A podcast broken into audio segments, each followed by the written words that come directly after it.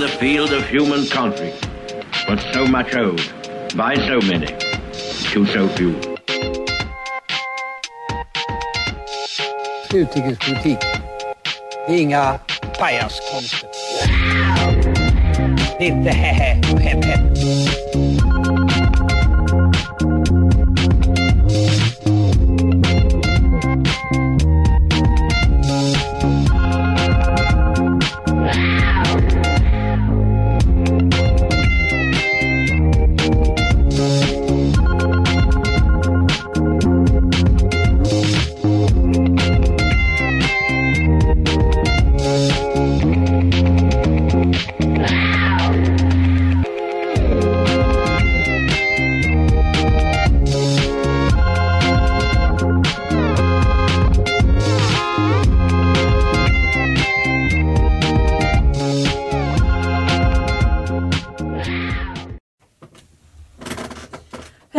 Welcome to another episode of Radio UF. Uh, my name is Laura de Alba, and I am the head of radio here at Radio UF.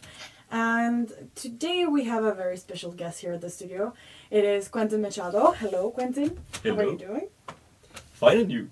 I'm good, thank you so much. Um, so Quentin is here because, as you know, if you have followed the recent programs at uh, Radio UF, uh, that we did a collaboration with Utrik, the magazine of, foreign affairs, and uh, Quentin was is an author in this publication, and he wrote an article on exploring EU strategic autonomy, uh, and the subtitle "A New Approach in a World of Uncertainty." Um, this is very accurate. I think there's a lot of uncertainty, to say the least. Um, but I would also ask you, Quentin, who are you? Uh, tell us about your past, your background. Yeah, so basically, I'm a French student lost in exchange here in Sweden with the cold and the snow. Lovely. And I study political science, and I'm mostly interested in geopolitics and international affairs. That's why I, I took the focus on EU strategic autonomy for this article. I see. Well, it's really interesting, and uh, we're really looking forward to listening to it. We're gonna divide the structure of the program into what is the strategic autonomy, um, and also if it's a strategy for survival in this uncertain world, and also what can we do? Like what capabilities could they, would the EU further develop for this? Uh, also, of course, we're gonna speak of NATO and uh, the technology and alternatives to uh, reaching a defense strategy that is beneficial for EU European citizens. Uh, of course, with a lot of discussion in the meantime. That was Andromeda by Pink Milk. And you're listening to Radio UF. I am here in the studio with Quentin Machado. He just introduced himself in case you're just tuning in and we are discussing the EU strategic autonomy. Uh, but before we dive deeper into the topic, I would like to ask you, Quentin, uh, what actually is uh, strategic autonomy? Because honestly, before I read your article, I'm not studying political science, so I did not know exactly what this uh, that what this term meant. So if you can like break it down so that five year olds or uh, students uh, who, like me who do not know what it is, can you, what would you say? Okay, so maybe I can start with the hard definition from the EU Council and then delves into it. It's basically it has been written in the global strategy for the European Union's foreign and security policy, which was published five six years ago, and it's the definition is the ability to act autonomously when it is necessary and with partners each time it's possible. So basically, So, for example, uh, in an emergency situation like the one in Ukraine or something similar, right? Yeah, exactly. The the the entire thing is to be able to to take autonomous decisions without being under the pressure of any other superpower like China or United States. Exactly. So, if we're going to be a little bit more etymological, then uh, autonomy uh, would be the antonymous to dependency, so that the EU can take its own decisions uh, when it comes to geopolitics, uh, etc., without needing to consult uh, other economic interests. Uh, and thank you, Quentin. And now that we know what it is, I am very curious. Like, what is it that led you to write about this? What what inspired you? Actually it's the whole debate that th- there's in France around the, the European policy of President Macron. Because of course we have a lot of strikes and debates each day, but this one was really interesting because for once all the, the, the citizens that despise Macron, for once they, they agree with him. And I think there's it's because he he told some years ago that NATO was quite brain dead and that that's why he wants to promote the EU strategic autonomy. But first it was only on the idea of defense, and now we, it's more on the economical sides of it. And there was a whole debate because they were like, oh, but can we escape the American domination over, for example, economy or about the NATO because we, we have to follow them. And France traditionally has been quite like uh, a, a forerunner on it, like a, a lone wolf, maybe. I don't know how to say it, but like because they, mm-hmm. they were always disagreeing with the Americans on international stances. So I think if Macron is promoting it, is to allow the maybe the EU to act by by itself. Yes, and for reminder, Macron, uh, French president who has been in power since 2017, and maybe things like, I don't know, the yellow vests or the protests that we had uh, last year, uh, sorry, this year in uh, March with the, uh, the trash that was on fire and similar things. So, uh, just to put in context a little bit what you said, and uh, yeah, NATO is definitely controversial. We say that in uh, from a studio in Sweden. Uh, where NATO is also a very actual topic uh, discussing Sweden's membership. Um, but yes, uh, thank you uh, for tuning in. We are going to go on a break and you're going to listen to Our Pretty Planets. You're listening to Radio We're back in the studio. You're listening to Radio UF. That was Our Pretty Planets by Hampus Viking. Uh, I'm Laura de Alba and I'm at the studio with Quentin Machado and we're discussing uh, e exploring EU strategic autonomy. Uh, and I would like to ask you a bit of a controversial, or well, not controversial, but maybe a complex question to give an answer to. Uh, we were saying how uh, it would be um, the strategy to be autonomous from the rest of the world, for example, countries like uh, the US. Uh, but uh, some might wonder if this is a protectionist view on the EU. what would you answer to that, Quentin? I mean, of course, politically, it's quite a controversial question, but I, I would say there's no sharp answer possible because it, it really depends on the fields we study. Because if we if we take, for example, militarism, it it depends on the country. Some will be like, yeah, it's it's uh, it will be a protectionist for them, but in the same time, like we could say, for example, that NATO is quite a protectionist institution to protect European or American interests. And I think for economy, we cannot say that it's it's protectionism. Like it's not pure protectionism. Like for example, when President Trump, back in the days, was promoting full protectionism by uh, putting tariffs on on European products, because Europe has always promoted the the free concurrence and. Uh, but in the same time, we also have some kind of protectionist companies, some kind of European champions, for example, Airbus, that are actually really protectionist and against the the the traditional ideology of free trade and, and no concurrence and and free concurrence in the, the EU level. Because if we take Airbus, it's there's no concurrence to Airbus. It's a European champion for producing planes that is also producing missiles with Airbus Defence and Space. But in the same time, it promotes the interests of the European Union because it's a company which shares from from France, Germany, Italy, and Great Britain. And I guess that it could be maybe something positive because by building those champions and going against the traditional neoliberal uh, ideology of the concurrence, it's mean you you you build champions to to be autonomous. And I guess that the EU is like kind of protectionist within itself as a like by definition as well, right? We are going to give each other, our neighbors, easier trade uh, conditions, etc., etc., so that we're like more unified against the rest of the world and potence, potencies like uh, China, the US, India that have really big economies that single European countries cannot necessarily compete against. So I guess that this is kind of in line with it. That is true, yeah. Uh, well, uh, this is time for another music break, and you're going to listen to The Swedish King by Wonderfun.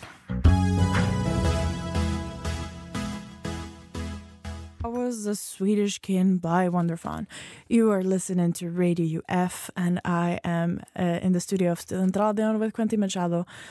Uh, we were discussing the um, protectionist or not protectionism uh, of strategic autonomy. And uh, I know that in your article, Quentin, you also said that this was a strategy of survival in a world of uncertainty. Um, and what is exactly this strategy, and why is it so important that it is a strategy of survival? Yeah, I think I took this quite geopolitical stance because when we look just this year that is ending and the previous year, all the, the stuff going around uh, the world with Ukraine, Israel, and tensions with China. I think strategy is really like being able to choose independence when it suits the most the European interests. It, it's not to be forced or to be to follow any big power, like in a geopolitical or economical sense, but it's really like constituting ourselves as a big power, but without deleting partnerships or or also because we already the second economical power and I guess we will talk later on the, the capabilities. But if we go on the geopolitical analysis, we see that it's we could say it's almost a new Cold War with the with between US, China, and Russia, and sometimes it's it's really against when we follow we follow the the US or if sometimes we follow China, it's really against our interests.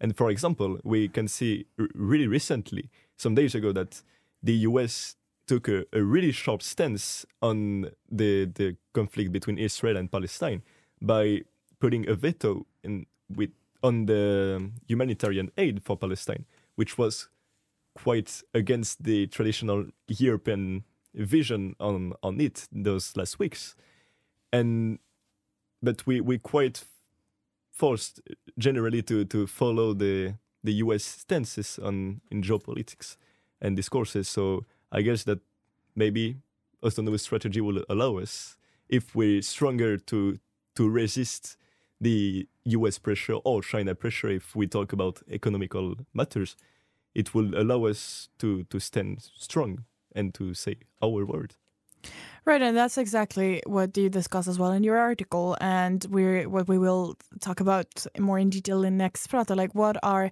the things uh, and the sectors that the EU should develop a bit further if we want to reach this uh, strategic autonomy, right? Um, but something that you said that I thought was really interesting is that the EU uh, tends to follow the US uh, politics, and uh, and I kind of read in that you meant that it, this was because we were not totally independent. Uh, is that is that right? Is that what you meant? Yeah, I guess. Yeah. Yeah, and uh, maybe for listeners who are new to the topic, like what would you think this is? Like some examples of this. I think the the the biggest illustration will be the the second war we had in the the second Gulf War with Iraq, because in 2003, I will take again the example of France, but we were staying with Germany. The, the French Minister of Foreign Affairs, who was Dominique de Villepin, stood against uh, the US and the president of the US, who was George Wilson Bush, because he wanted to to invade Iraq against potential uh, weapons of mass destruction that would have been found under the Saddam Hussein dictatorship. But in fact, France and Germany were really, really against because there were no proof at all, no real proof uh, about those, those weapons of massive destruction. And the thing is that when the, the French Minister of Foreign Affairs stood up with the German in the, the UN, and the, the discourse really triggered the, the government in the US, and they applied direct diplomatic and economical sanctions against officials in France and Germany. And then we only France and uh, some officials in Germany, but stood uh, against the the war in, in Iraq, and a lot of countries like in the European Union, like Spain or Great Britain, engaged themselves in in this coalition to for the invasion of Iraq. But the French, uh, the French and, and the German, they were quite punished afterwards. I see. So uh, we see that this goes back uh, to quite the beginning and the middle of the 20th century. But thank you so much uh, for tuning in. You're listening to Radio UF, and you are going to listen to läcker by Dina Ögon. And that was läcker by Dina Ögon. A big shout out to Kerstin Sigvarsson, who is helping us with the technique today, as well as to all the music team here at Studentradion that make this possible every single week. Um, and uh, with now, uh, now we can go to the topic of the Sprata. As we mentioned earlier, uh, we are going to discuss the enhanced capabilities within the EU, uh, meaning that it is the different sectors or the different industries that the EU could invest more or could like change the structure uh, in order to be less dependent uh, on foreign powers or on the politics that uh, countries like the US or China adopt and can have a little bit more of its own opinion. Uh, so, what are these examples, Quentin? Yeah, when we, we delve into the, the reports and the, the policies of the, the European uh, Commission, for example, which they, it's mostly about sectors in industry or in the market or public services, and also about, even if it's a secondary topic because we're mostly talking about economics, but it's still nice to, to remember it, about the reinforcement of the rule of law in dictatorships in the vicinity of Europe, like Belarus, for example to to enhance the European security. But it's mostly about, for example, if we if we go with the high tech, it's already in in the in the way because with space exploration or quantum computing and advanced AI, we're really forerunners. With advanced AI, it's the case with Sweden and France, for example, because we we already work, for example, with uh, with OpenAI who produce ChatGPT. So we have the skills to to have a, an autonomy an autonomy on the production of high technologies. And it's also the case with the public health because we have a really strong in- infrastructures and among the, the first pharmaceutical companies. And but something we're more vulnerable in it's maybe the supply chains because we're really dependent upon China even if we remain the first world exporter of manufactured goods and services. But I think the the biggest problem is the price concurrence, because even if the EU we have good projects, good norms, and good food, there, there's there's uh, a huge concurrence with the very very low prices and the cheap uh, labor force prices in uh, South Asia and in China, and so I think there's maybe room for for discourses, political discourses with it, to enhancing national industries or reloc- relocalizing uh, supply chains. Yeah, and I know that uh, the all the activism that focuses on keeping the human rights uh, standards for products not only produced but sold in Europe is also taking force. There are some uh, measures right now. Uh, I think Sweden is one of the first countries that has actually like implemented sanctions for uh, companies who do not respect the standards. Uh, but it's also uh, very big in the European Parliament whether this would be a requirement uh, across all the community. And uh, it's also. I think that in terms of the euro, the that is something that we could discuss as well, right? You mean the currency, the euro? Yeah, exactly, Okay. the euro. Yeah, I think it's it's a, a, a solution in between. I would say because it's a more and more powerful tool to be depend for for the European autonomy. Because like now, it's already one fourth of the the exchanges all across the globe. It's with the euro, and it's even more powerful than currencies such as the the yuan, which is the the Chinese currency. But still, we have a really big dominance of the the dollar among the upon the the world economy. Yes, exactly. Um, and it's also a highly stable uh, currency as well, more more because of the stable politics and a lot of other factors, right? Yeah, that's why it seduces more and more people, and even uh, some some partners prefer to to to have more confidence and to sign contracts in euro because it's way more stable than than the dollar, and the dollar only relies on the the Federal Reserve policies in in America. That means that they can change it to comply with their own interests whenever they want, and it can produce this crashes in some countries, but in uh, the European Union, it's it depends on the European Central Bank, which is really more stable since it's debated beforehand among a lot of countries. Yes, of course. You're listening to Radio UF, and this is Rosenlund Revision by David Richard.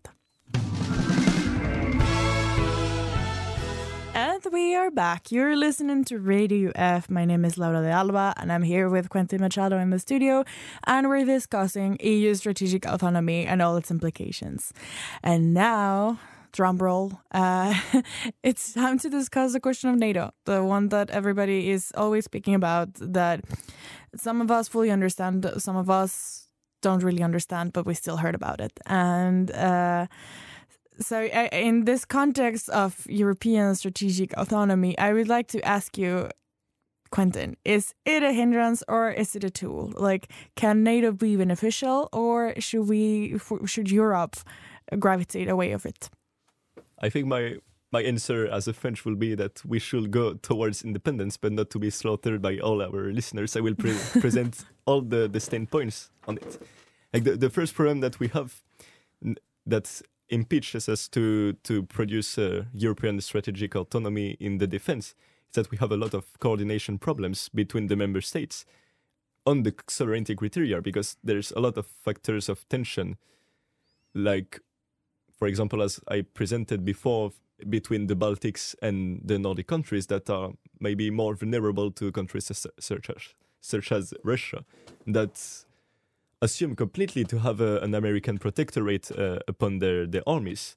But in the same time, we also have countries that are really against the France first that promotes a full shift and that is like historically really really uh, dissatisfied with NATO even our, the one of our presidents, who was Charles de Gaulle, he he left NATO after an argument with the US for ten or fifty years. He left the the the commandership of the army, and we also have countries in between that are called multipolarists, like Germany, Italy, Spain, or, or Greece, that would like more distance with the, the American tutelage, but still without vexing Washington. What do you mean by multipolarist? Just to be because they're they're more promoting. Uh, I think the, the French are as, as well, but they're multipolarist in the sense that they're they're not against the American power, but they're promoting a a, a worldview based on the UN. Do you think that we could say that they put their eggs in different baskets? Yeah, exactly. That's exactly the what we could say. okay, perfect. Uh, okay, but if if not NATO, then what is the alternative? Like, is there a European alternative, for example? I think there is, and I think maybe it will be quite forced because that we know that Trump announced that he will uh, he will leave NATO for financial reasons, and because he said that Europe is no more important, clearly and that, that's true. He's realistic because the the center of attention from the U.S. displaced towards Middle East or the Asian Pacific, and that's why also Macron told told that uh, NATO was brain dead because it does not comply with the original objective. But we also we already have an integrated defense system, in fact, that exists and works in in parallel with the NATO, and it's called the Permanent Structured Cooperation that coordinates 26 armies under the, the High Representative for Foreign Affairs of the European Union, who is currently Josep Borrell. And it works since 29. And it has been really successful in operations uh, such as in counterterrorism or peacekeeping in the in the vicinity of Europe, in in the in the Balkans or Middle East or Sub-Saharan Africa. And in fact, for those who will say, yeah, but it's not a real defense, the, the Article 42 of the Lisbon Treaty, which is one of the, the latest uh, modern fundamental treaties about the European Union, it stipulates that there's a full obligation of aid and assistance by all means if one of the member states is attacked, even if, of course, there's a huge danger for the helper. And because we, we haven't receded the, the sovereignty criteria on, on the spot. But in the same time, maybe we could argue that if France or Germany has to go to war with uh, with China because it attacked the United States, maybe we could say, well, no, we don't want to mess with with China because they're too powerful. I see. So it would be a, give a little bit more of room of decision. You are listening to Radio UF. My name is Laura de Alba. I'm in the studio with Kerstin in the Technique and Quentin Machado as a guest. And this is the song Petroleum by Yard Act. Hello, we're back in the studio. You're listening to Radio UF, and we're discussing the EU strategic autonomy options. We currently we talked about NATO, we talked about the opportunity areas, and now we're to discuss the technology and research and development and how EU is more advanced than we could think. Uh, sometimes we might hear like, "Oh yeah, it's uh, the US who has invented the newest things," or it's uh, China or but uh, the EU has its own inventions as well and its own uh, economic sectors that are pretty developed. Um, so maybe you can tell us a little bit more in detail about it, Quentin. Yeah, maybe to break this stereotype, I, I will recall that Europe has traditionally been the land where industrialism was invented, and we invented so many things about science or health. So, like in the US, then took some patterns but of course, afterwards, in after World War II, they, they've been more advanced than us. But still, in domains such as energy or in the military, we has a we have a, a really strong. Uh, we can rely on a really strong uh, technological field. And if I start with the energy, for example, for the European strategic autonomy, it's quite important because we have a high dependence for energy on Russia for oil and uh, for natural gas. Sorry, and there's room for improvement. And for that, we really, really advanced on renewable energy. For example, we have member states of European Union such as Austria or Iceland that have almost 80, 90% of their electricity produced by hydroelectrical or geothermal power plants. And we also have a lot of skills, even if it's more controversial, on the nuclear technology. And for example, we have France and Germany that have been quite forerunners. And in France, for example, we have the we have a, an intense research on the nuclear fusion, which, is another step for nuclear energy, and it's the only center in the world, and it's located in European Union, or in physics as well. But it's not super interesting with autonomy. But it's in Switzerland where we have the biggest uh, particles accelerator. And if we come across uh, the military defense, there's a really, really good high tech in, in Europe. And again, with France, Spain, and Italy, there's a strong cooperation on the missile industry. And some planes that are British or French are believed to be among the best, uh, I mean, uh, airplanes for the military, with companies such as like for the, the planes uh, Dassault system in France and for the missiles Leonardo. And sometimes we even more efficient than American uh, American uh, America produced military. Yes, uh, and all of this makes me think actually related to globalization and uh, the the topic of the semester. And we have so many interesting discussions and programs, and we've interviewed uh, a lot of people about it. Um, so uh, when we were preparing this program, and we were talking about kind of like the other side of globalization, and I asked you could we even pursue self-sufficiency self-sufficiency in a world that is so highly globalized that depends so much on each other in terms of economics commerce internet uh, etc and uh, we said that we were going to have a block of discussion because it's fairly interesting but uh, talking about all of this strategies and politics and i feel like it's and you mentioned it as well it was kind of a world war cold war uh, ambience. So everybody is like turning a little bit more protectionist. Everybody wants to keep their skills in house, still exchange a little bit, but um, you know, uh, while not taking too many risks. And uh, uh, maybe the answer after listening to this program is like, actually, yes, it is possible and kind of maybe necessary in this uh, ambience to uh, pursue and achieve self sufficiency.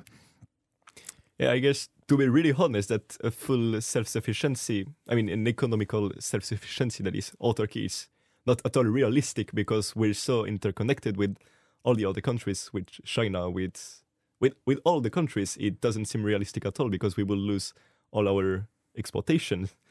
But there's definitely room for improvement in in numerous fields towards more independence because we we talked about it, and I think it's more self sufficiency with but conciliating our interests. It's not necessarily something negative. It's also it also means new new opportunities and new partnerships across across the globe. And for example, we could renew our partnerships with Latin America or Africa because they've been quite uh, dissatisfied or worried with some uh, Western uh, Western policies. But if we're more independent than than uh, on on for example that America oil companies in in Congo is one example that came in my mind. It it will be an opportunity. Exactly. Very exciting futures. And we are almost reaching an, the end of our program. Uh, we're going to listen to one more song, Dancer by IDLES. Stick with us. You're listening to Radio UF. This is a conclusion, and we have less than one minute left, Quentin. So, uh, what would can we conclude after all these interesting discussions? I think to be really short, we're now in a world of full of uncertainty and with shifting partnerships. So I would say that the European autonomy is really crucial to advance our pawns when conflicts arise, as as they had and as they will as well. Thank you very much uh, to everybody listening to us. Quentin is also the editor in chief, together with Ellen, at the web magazine. And do not hesitate to send them your article pitch. They are looking for writers there now, and it doesn't have to be an academical article. It can also be a poem or a literary piece. They are open for anything about everything. Uh, thank you for listening to us. You can listen to this episode and studentradion.com slash radio hyphen UF. Thank you.